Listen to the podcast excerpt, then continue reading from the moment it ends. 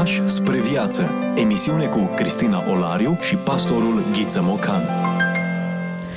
Bine v-am regăsit și astăzi la o nouă întâlnire. Bun revenit în studioul nostru. Îi spunem și pastorului Ghiță Mocan. Mă bucur să ne regăsim ne regăsim în preajma unui scriitor mare, mare, într-adevăr, în adevăratul sens al cuvântului mare.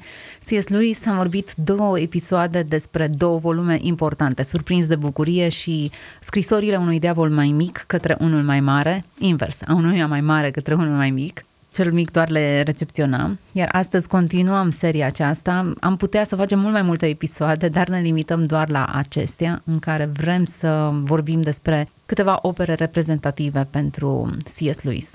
Așa este, poate înainte de a cita dintr-o altă carte, o să spunem imediat din care, aș vrea să fac o mică prezentare biografică a autorului, asta cu gândul mai ales la cei care poate nu ne-au ascultat în edițiile precedente.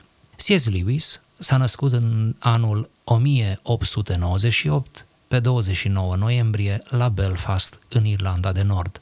S-a născut într-o familie de intelectuali, tata a fost jurist, mama profesoară de matematică, însă o bună cunoscătoare a limbilor clasice, latină și greacă, și o asiduă cititoare. Din păcate, s-a stins de vreme, pe când băiatul era mic și, iată, n-a avut parte de uh, ocrotirea și de această afecțiune nu atât de importantă a mamei pentru uh, viața lui mai departe. Sigur, un eveniment trist din viața lui C.S. Lewis, care l-a amprentat într-un anumit fel, dar pe care uh, l-a depășit totuși cu o anumită grație. A fost trimis la școală împreună cu fratele său mai mare, Jack, Acolo, la școală, a întâmpinat un uh, regim destul de dur, el îl compară cu lagărele naziste, undeva la pubertate, 13-14 ani și apoi în adolescență, devine ateu. De altfel, spiritul vremii, începutul de secol 20, era extrem de seducător în ceea ce privește ateismul. Să nu uităm de Darwin, de Freud, să nu uităm de acele scrieri, nu, de la cumpăna dintre secole și de acele preocupări umaniste și în bună măsură atee. Cu toate acestea, cum va povesti mai târziu, încă din adolescență a avut parte de niște trăiri interioare inexplicabile, pe care le va numi săgeți ale bucuriei. O stare de spirit care ține mai mult de intuiția unei alte lumi, a unei alte realități dincolo de această realitate. Vedeți, mintea scuțită, de asemenea un suflet sensibil, C.S. Lewis încă de mic cumva încearcă să transcendă realitatea în care tocmai viețuiește. A fost un elev strălucit, se înțelege, a avut profesor de mare valoare, a obținut o bursă de studii la Oxford, iar după terminarea acestor studii va rămâne aici ca să predea literatură engleză până în anul 1954. Între timp, în primul război mondial se duce pe front, luptă ca soldat, este rănit, doi dintre colegii lui de la Oxford sunt uciși, ar trebui să apreciem că intelectual de o asemenea factură, oamenii ai cărților, umaniști până în măduva oaselor, în vremea războiului se duc la luptă, ceea ce uh, este demn de, de apreciat și de, de povestit trece prin convalescență, are parte de o depresie severă, este dor de casă, se întoarce în decembrie 1918 la Oxford, își continuă cariera academică. În anul 1929 are loc ceea ce numim astăzi, și el numea de asemenea atunci, convertirea, trecerea de la ateism da, la credința creștină. Această trecere s-a făcut, dacă vreți, treptat, ca un proces și uh, punctul de trecere sau puntea dinspre ateism spre creștinism uh, este tocmai teismul, da? acceptarea existenței lui Dumnezeu ca și creator, dar un Dumnezeu care s-a retras din creație și nu este interesat de dimensiunea morală a existenței. Doi oameni l-au influențat foarte mult, în primul rând prietenul lui, Tolkien, care, iată, a scris, cum știm, Stăpânul Inelelor, un mare nu, romancier, un mare om de cultură. Prietenia lor a fost extrem de fecundă și, de asemenea, cum mărturisește în autobiografie, a fost influențat de uh, scrierile lui Chesterton, în special Omul Etern. Menționez, Omul Etern există în traducere în limba română. Așadar, sub uh, influența acestor scrieri, a întâlnirilor cu câțiva creștini din anturajul lui, în 1929, povestește Lewis pe la Rusali, m-am dat bătut și am admis că Dumnezeu este Dumnezeu. Eram, poate, cel mai descurajat și mai nehotărât convertit din toată Anglia. Iată, pentru el, convertirea este cu adevărat o capitulare. Din anul 1954 până în 1963, anul în care se stinge, este profesor universitar de literatură engleză medievală la Universitatea din Cambridge. Să mai menționăm de asemenea că, undeva după anii 50, o cunoaște pe Joy, o evreică americană, comunistă convinsă, care se va fi convertit citindu-i cărțile, apoi printr-o conjunctură cu totul providențială îl întâlnește în persona pe Lewis, cei doi se îndrăgostesc deși avea o vârstă, ea avusese deja un mariaj, avea copii mari, dar rămăsese singură, iar în 1956 cei doi se căsătoresc. Din nefericire, mariajul nu durează mult. În 1960, Joy, soția lui, moare răpusă de cancer. Un cancer de care fusese diagnosticată înainte ca cei doi să se căsătorească. Băieții rămân în continuare lângă C.S. Lewis și el lângă ei și uh, uh, momentul acesta, un moment de fapt atât de emoționant, ba chiar dramatic, este fără îndoială cel mai greu moment din viața lui, despărțirea de Joy, va scrie de altfel câteva pagini despre doliu și suferință. În 1961, deci iată, la scurtă vreme după decesul soției, el are mari probleme de sănătate, trece inclusiv printr-un atac de cord, supraviețuiește acelui, acelui atac de cord și în noiembrie 1963 se stinge în urma unui blocaj renal. Sigur, trebuie să mai menționăm, a lăsat o operă uriașă în urmă, de o mare varietate, începând de la ficțiune, vezi cronicile din Narnia, și până la autobiografie, ba chiar scrieri cu valoare dogmatică, uh, reflexii ale lui asupra vieții creștine și asupra principalelor doctrine. Să mai menționăm că C.S. Lewis n-a fost doar un creștin practicant, ci a fost încă din momentul convertirii un mare apologet al creștinismului. Probabil cel mai mare, cel mai vizibil, cel mai bine prizat apologet al începutului de secol 20. Frânturi de înțelepciune Vorbim despre autori care nu au voie să fie uitați. Discuție cu pastorul Ghiță Mocanu. Un volum, iată, a apărut recent cu o prefață de Andrei Pleșu. Sincer să fiu, mi s-a părut interesant faptul că Andrei Pleșu scrie o prefață la un volum de acest gen. Nu că nu s-ar cadra, C.S. Lewis a fost un intelectual, prin urmare, chiar dacă a fost un intelectual creștin, rămâne un intelectual și uh, materialele pe care le scrie sunt profunde și uh, au uh, foarte multă um, încărcătură. Dar această radiografie a suferinței uh, e foarte diferită de tot ceea ce a scris până acum C.S. Lewis. Așadar, cartea se numește De ce, Doamne? O radiografie a suferinței. E proaspătă, e foarte bine prezentată grafic, e într-o traducere excelentă și este, după cum deja ați intuit, este mărturia unui suflet rănit, a unui om care trece prin cea mai mare suferință a vieții, după ce o va fi îngropat pe soția lui, alături de care petrecuse câțiva ani de maximă fericire, bucurându-se unul de altul de la bucuria emoțională a comunicării intelectuală până la bucuria trupească, bucurie pe care o descrie fără menajamente și cu multă delicatețe în această carte.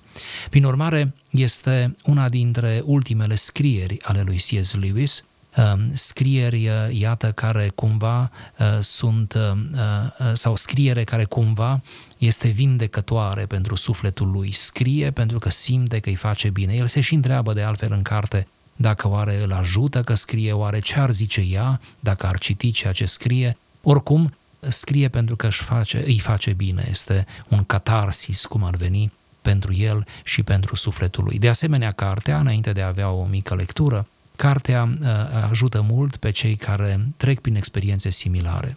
O recomand tuturor bărbaților care își pierd uh, soțiile prin uh, moarte sau femeilor care își pierd soții. Cred că e o bună terapie, e o altfel de terapie Cred că sinceritatea lui, pe alocuri umorul cu care ne-a obișnuit, sunt uh, de-a dreptul terapeutice pentru inima frântă, zdrobită a unui om care și-a îngropat partenerul. Eu spun să trecem la lectura unui paragraf, din nou cu intenția explicit vădită de a deschide apetitul pentru a lectura întreaga carte, care de altfel e destul de subțire, ușor de citit, o parcurgem destul de rapid. E foarte bine să-ți ții promisiunile către cei morți sau către oricine altcineva, dar am început să înțeleg că respectul față de dorințele morților e o capcană. Ieri m-am oprit la timp înainte de a spune în fața unui lucru oarecare că lui H i-ar fi plăcut. E nedrept față de cei vii.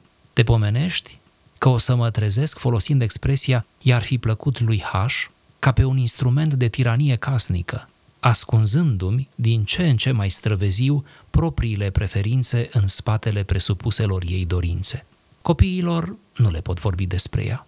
De îndată ce încerc, văd pe fețele lor nu durere, nu dragoste, nu teamă ori milă, ci stânjeneală, frâna oricărei comunicări. Au aerul că aș face ceva cu totul nepotrivit, parcă ar vrea din tot sufletul să tac. La fel mă simțeam și eu când, după moartea mamei, tata aducea vorba despre ea. Nu e vina lor, așa sunt băieții. Uneori mă gândesc că rușinea, rușinea pură și simplă, brutală, împiedică faptele bune și pune stabilă elanului fericirii în aceeași măsură ca oricare dintre viciile noastre. Și nu numai în cazul băieților. Sau băieții au dreptate? Ce-ar fi spus oare H despre acest caiet la care revin iar și iar? Aceste însemnări sunt oare morbide? Am citit cândva o propoziție care mi se potrivește. Durerea de măsele mă ține treaz noaptea cu gândul la durerea de măsele și la nesomn. O parte a nefericirii e umbra sau oglinda nefericirii. Nu numai că suferi, dar trebuie să te mai și gândești la faptul că suferi. Eu nu numai că trăiesc jalea fiecarei zile, dar zi de zi mă și gândesc că îmi petrec zilele în durere. Oare aceste însemnări îmi agravează starea? Oare ele nu fac decât să îmbolnăvească învârtirea minții mele ca o morișcă în jurul aceluiași unic subiect? Ce pot să fac? Mi-ar trebui un medicament, iar cititul nu e un medicament destul de puternic. Punând totul pe hârtie, sper să mai ies puțin din mine. În fața lui H nu m-aș justifica, dar mai mult ca sigur că ea ar băga de seamă subțirimea apărării mele. Nu e vorba numai de felul de a fi al băieților. Un efect ciudat al pierderii pe care am suferit-o este că îmi dau seama că stingeresc lumea din jur. La birou, la club, pe stradă, când se apropie de mine, oamenii nu știu dacă ar trebui să aduc vorba despre asta sau nu. Detest să aducă vorba și detest să nu o aducă. Unii pur și simplu nu știu ce să spună. R mă evită de o săptămână. Cel mai mult îmi plac tinerii bine crescuți, aproape puști, care îmi vorbesc de parcă ar fi la dentist. Se înroșesc până în vârful urechilor, își fac numărul și pe urmă se îndreaptă repede spre bar cu toată politețea de care sunt capabili. Poate că cei suferinți ca mine ar trebui izolați în colonii speciale, ca leproșii. E bine să ne oprim din când în când, să descoperim sensuri noi, lecturi adânci și să ne lăsăm inspirați. C.S. Lewis, Radiografia unei suferințe, volumul pe care îl discutăm astăzi, un simplu paragraf l-am ales din această carte. Eu, atunci când am citit-o, am asociat-o cu cartea lui Iov, cu întrebări spredelitoare ca ale lui Iov, adresate din inima suferinței, fără niciun fel de cizelare, fără politețe, fără, fără nicio mască. Lewis este sincer în toate cărțile lui. Nu-l putem suspecta niciodată de lipsă de onestitate, dar în această carte e mai sincer, poate, decât oriunde altundeva. Acum, aflat la zenitul existenței, cum bine știm, el n-a supraviețuit prea mult morții soției, Aflat la acea altitudine a vârstei și a înțelepciunii, acum simte că nu are nimic de pierdut. Acum, cumva se achită de datoria de a spune lumii prin scrieri tot ce simte, tot ce gândește și ce bine că a făcut asta. Vedeți, de obicei, noi nu vorbim despre suferințele noastre cele mai adânci și o facem ca un reflex mental, ca să nu ne producem oarecum suferință suplimentară. Uneori o facem și din cauza că ne temem că vom fi înțeles, înțeleși greșit de către ceilalți, ba chiar ne vom pune într-o situație ridicolă, fără să vrem. Sau poate că așa sunt băieții. Sau poate că așa sunt băieții, că toți sunt pomeniți aici băieții. Oricum, Singur, băieții, spre deosebire de fete, nu? Vorbesc mai puțin, se deschid mai greu. Dar totuși, cu atât mai mult, nu? Sau, în ciuda acestui fapt, ne bucurăm că un asemenea bărbat de talia lui Lewis, la o asemenea vârstă, povestește atât de deschis despre efectele, da? Doliului, efectele despărțirii. Iar unul dintre aceste efecte este stânjeneala. Faptul că se simțea stânjenit, Faptul că nu știa cum e bine, să vorbim despre ea, să nu vorbim, să deschidă subiectul, să nu-l deschidă. Vă mai aduc aminte un element din fragment. El spunea, dacă cineva deschidea subiectul despre ea, nu mă simțeam confortabil. Dar dacă nu spunea nimic, din nou nu mă simțeam confortabil. Prin urmare, nici cum nu e bine. Poate că ar trebui pe noi să ne izoleze ca pe leproși, zice Lewis.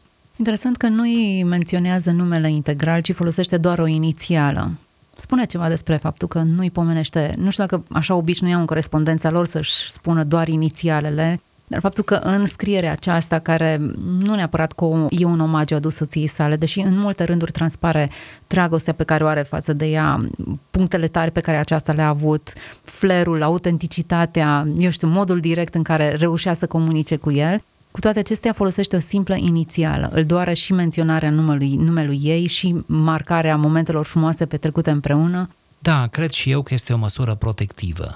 Nu îi rostește tot numele pentru că poate ar fi fost prea greu pentru el emoțional. Pe de altă parte, așa cum spuneați, ei au trăit în ani puțini o căsnicie uriașă, o relație uriașă. Trei ani, dacă Din, nu mă înșel. Da, din descrierea pe care Lewis o face, uh, reiese că chiar, ei chiar au reușit la acea vârstă, să nu uităm, nu vorbim de 20 de ani, ei chiar au reușit la acea vârstă să uh, trăiască o iubire atât de matură și atât de complexă, inclusiv în planul relației fizice. Deci ei s-au bucurat unul de celălalt. Da? Iar uh, aceste descrieri ar trebui să fie încurajatoare pentru toți familiștii, nu? nouă ni se dă timp mai mult, da? sau majorității dintre noi ni se oferă timp mai mult de viață conjugală, timp pe care uneori îl irosim cu superficialități, cu frecușuri, uneori atât de ieftine și de copilărești, ne pierdem în detalii care chiar nu merită și așa mai departe. Ei au știut că timpul ce li s-a dat este scurt, să nu uităm, ei au intrat în relația conjugală conștienți de boala ei. Deci era clar că se începe într-un fel numărătoarea inversă.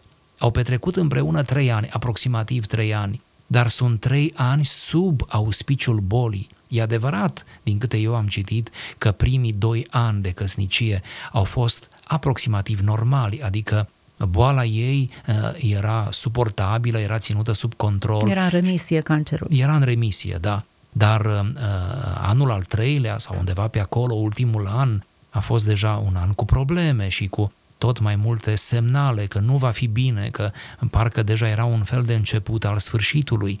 Ori C.S. Lewis este lângă ea cu un devotament exemplar și trăiește cumva uh, durerea ei, nu empatizează cu ea pentru ca apoi să-și trăiască doliu. Mai este ceva, această carte este un elogiu corect pentru doliu, nu știu de unde avem uh, impresia, cine ne-a pus în minte uh, acest triumfalism, că atunci când pierdem pe cineva, a, a, a trece peste, a, cum să zic, a eluda doliul, adică a, a-ți estompa suferința, uh, este o virtute. Nu este deloc o virtute, ba din potrivă poate să-ți cauzeze mai târziu.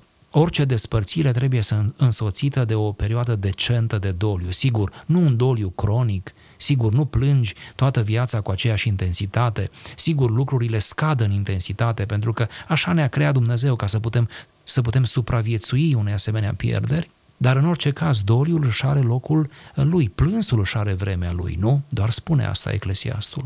Acum, dacă în procesul convertirii ne-a surprins onestitatea cu care își descria întrebările, procesul convertirii, alegerile pe care le-a făcut, aceeași onestitate e surprinzătoare și aici. Durerea pe care o resimte, propunerile pe care, facile pe care le primește ca să se restaureze și pe care nu le poate îmbrățișa. Îi spunea, la un moment dat relata, îi spunea cineva să se întoarcă atâta timp a fost fără ea, să se întoarcă la acea perioadă de dinainte de a primi, o primi și să socotească o paranteză în viața lui, cei trei ani petrecuți împreună, după care el ar trebui să se reîntoarcă normal. Ce absurd și aberant, spunea el. Eu nu voi mai fi niciodată același. Da, pentru că o relație conjugală de o asemenea anvergură, nu? Te modifică în mod esențial. Nu mai poți să trăiești ca și cum n-ar fi fost. Uh, pe de altă parte, uh, ce mai doream uh, să adaug în lectura acestei cărți și în spiritul da, acestei cărți este că orice experiență, mai ales de o asemenea durere și agonie, ne face mai înțelepți, mai sensibili, uh, scoate ceva bun din noi sau scoate binele acela ascuns cumva în noi sub carapacea superficialității și, nu știu, a alergării cotidiene a vieții. Deci uh, o astfel de experiență ne oprește în loc și ne simplifică în mod esențial. Sper că nu vom zice prea mult și nu vom fi patetici, nu-mi doresc să fim, dar uh, sper că nu vom zice prea mult că afirmând că C.S. Lewis uh, a supraviețuit foarte puțin morții soției lui, nu neapărat din cauza vârstei, nu era foarte în vârstă, da? Uh, ci credem că problemele lui de sănătate după aceea, care au dus până la urmă și la decesul lui, au fost amplificate de această suferință. Adică o relație intensă, din punct de vedere conjugal, asociată cu o vârstă relativ înaintată, face ca după ce unul dintre cei doi pleacă, celălalt să nu mai zăbovească prea mult pe aici. Faptul acesta este dovedit statistic astăzi cu cât petrecem mai mult timp în relația conjugală și ne aflăm deja la o vârstă respectabilă, când unul dintre noi pleacă, celălalt, uh, la relativ scurtă vreme, pleacă și el. Și ar trebui să, vă, să o vedem ca o normalitate și din nou ca un elogiu ușor patetic, dar interesant al iubirii. Nu? Un elogiu al iubirii mature, al iubirii așezate. Atât de mult se contopesc viețile celor doi, atât de multă interdependență este între ei din punct de vedere afectiv și nu numai, încât pur și simplu viața după devine atât de, uh, de scurtă și oarecum compromisă în plan afectiv. Cred că întreaga carte e gravitează în jurul sentimentului dezamăgirii profunde, durere categoric, dar ceea ce naște această durere e o dezamăgire. Și Dumnezeu oarecum ne invită la această retorică, uneori întrebări nebune, așa cum le numește în discursul lui Iov. Cine are curajul să-mi spună lucrurile acestea? Dar cine sunt eu să-l judec pe Iov din moment ce eu stau pe banca confortabilă a, nu neapărat a lipsei suferinței, dar nu trec prin experiența pierderilor pe care el le are. Cumva identific în acest discurs vocea Martei care spune dacă ai fi fost aici, fratele meu nu ar fi murit, vocea ucenicilor în drum spre Maus noi socoteam că el este soluția și salvarea la problema noastră, când colo, uită-te, am rămas cu buzele umflate. Cam așa, cam așa identific discursul lui C.S. Lewis în această carte. Un discurs onest în care întrebările dureroase nu se ascund în, în dosul nici unei lozinci religioase. Așa este. O altă fațetă a cărții uh, este sentimentul de inadaptare. Pur și simplu, după plecarea ei, C.S. Lewis nu se mai poate adapta cu adevărat nu se mai poate adapta. I se pare că totul devine atât de artificial, atât de anost, atât de lipsit de sens. I se pare că lucruri care înainte însemnau atât de mult pentru el, acum nu mai înseamnă nimic. Acum pare că totul se raportează la ea, la ce ar fi zis ea, cum s-ar fi simțit ea. Deci, un puternic sentiment de inadaptare care îl duce la aceste accese de uh, retragere, de izolare, pentru că, încă o dată se dovedește, suferința e ceva atât de personal și suferința până la urmă ne particularizează pe oricare dintre noi și uh, o ducem fiecare pe umerii noștri. Sigur că e important să avem prieteni, să avem familie, e important să fim înconjurați de acest zid afectiv, dar în cele din urmă ea cade cu greutatea ei cea mai mare pe umerii noștri. Este aici un exemplu acei câțiva ani uh, cât, cât a mai trăit C.S. Lewis au fost ani uh, împovărați de uh, această durere a despărțirii și sigur de un profund sentiment al singurătății. Repet, chiar dacă C.S. Lewis a fost înconjurat de prieteni, a fost admirat, la vremea aceea Lewis era deja un autor consacrat, era un clasic în viață, la vremea aceea cărțile lui deja erau traduse în mai multe limbi, deci avem de-a face cu un om care în plan academic și scriitoricesc a atins o culme. De menționat ceilalți în raport cu durerea, ceilalți care nu știu cum să se raporteze la durerea și tragedia celui aflat în suferință. Uh, cei care vorbesc, cei care nu vorbesc, cei care evită, în, în marja acestora care înconjoară pe cel care trece în suferință, învățăm stângăcia noastră. Până la urmă urmei, cât ne putem apropia, cât e confortabil pentru cel care trece printr-o situație dificilă să fie înconjurat de ceilalți, cât ar vrea să fie lăsat în pace. Și asta mă conduce la ideea că, până la urmă urmei, oricât de buni și uh, tenaci ar fi prietenii noștri, suferința e trăită singurătate și că doar așa reușești să parcurgi drumul înapoi spre casă. Suferința nu pune în dificultate doar pe cel în cauză, ci așa cum spunea și reiese din carte, îi pune în dificultate pe toți cunoscuții lui. Toți se află într-o situație de, stânjen, de stânjeneală, de, de disconfort și oricare poate greși atât de ușor, pentru că nu știi la ce să te aștepți, nu știi cum e ziua celui care suferă, nu știi în ce stadiu a ajuns, nici el măcar nu știe.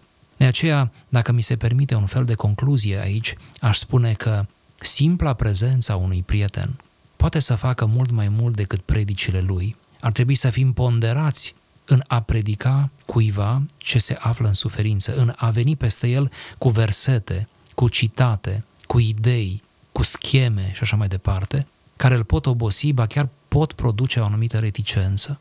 Deci cred că prezența, uneori o prezență banală, uneori o poveste banală, uneori a sta și a lua masa cu el, a face lucruri atât de uzuale, de banale, poate să încurajeze mai mult decât discursul unui prieten. Din nou mă gândesc și eu la Iov. Iov a avut o suferință atât de adâncă, dar nu i-a fost de ajuns. În ceva vreme au venit prietenii care știau despre ce e vorba și care l-au terorizat suplimentar cu câteva runde de discursuri, până când apare în sfârșit Elihu, care vine parcă din cer, și Elihu, în sfârșit, cel tânăr, uh, pare a spune lucrurilor pe nume, pare a le așeza într-o manieră mai corectă, mai frumoasă. Dar oricum, oricum, uh, Iov este la un moment dat terorizat până și de discursurile interminabile și uneori acuzatoare ale prietenilor. Nu uităm că ele au fost parte din durere, iar Dumnezeu i-a taxat pe prietenii care prin discursurile lor nu au făcut altceva decât să se constituie în suferință și spin suplimentari pentru Iov, care și așa fusese suficient încercat. Cred că suntem la finalul acestei emisiuni. O concluzie simplă. Andrei Pleșo spune în introducerea lui, Dumnezeu nu trântește uși în nas, ci contemplă blând felul nostru de a pune întrebări greșite. Cred că e un, o concluzie frumoasă. Când suferim, s-ar putea să punem întrebări greșite, însă blândețea lui Dumnezeu e mai tare decât tot ce ne-am putea noi imagina în momente de astfel de suferință. Și de ce nu să adăugăm, dacă cineva dintre ascultătorii noștri trece printr-o experiență similară, tocmai nu s-a despărțit de persoana iubită și dacă încă nu a citit cartea, să o procure cât de repede, să o citească, va fi un balsam pentru sufletul lui. De asemenea, dacă știi pe cineva care a trecut printr-o experiență similară, încearcă să-i oferi drept cadou această carte, care va putea să, să îi ofere o anumită alinare nu? și să-l ajute să depășească această stare oricum încărcată de suferință și de, uh, de întrebări și așa mai departe. C.S. Lewis, un volum intitulat De ce, Doamne, o radiografie a suferinței a fost subiectul sau tema pe care noi am discutat astăzi. Ne dăm data viitoare întâlnire cu o nouă carte care sper să vă inspire și o nouă invitație la lectură. Până atunci, toate cele bune! Ați ascultat emisiunea Pași spre viață cu Cristina Olariu și pastorul Ghiță Mocan.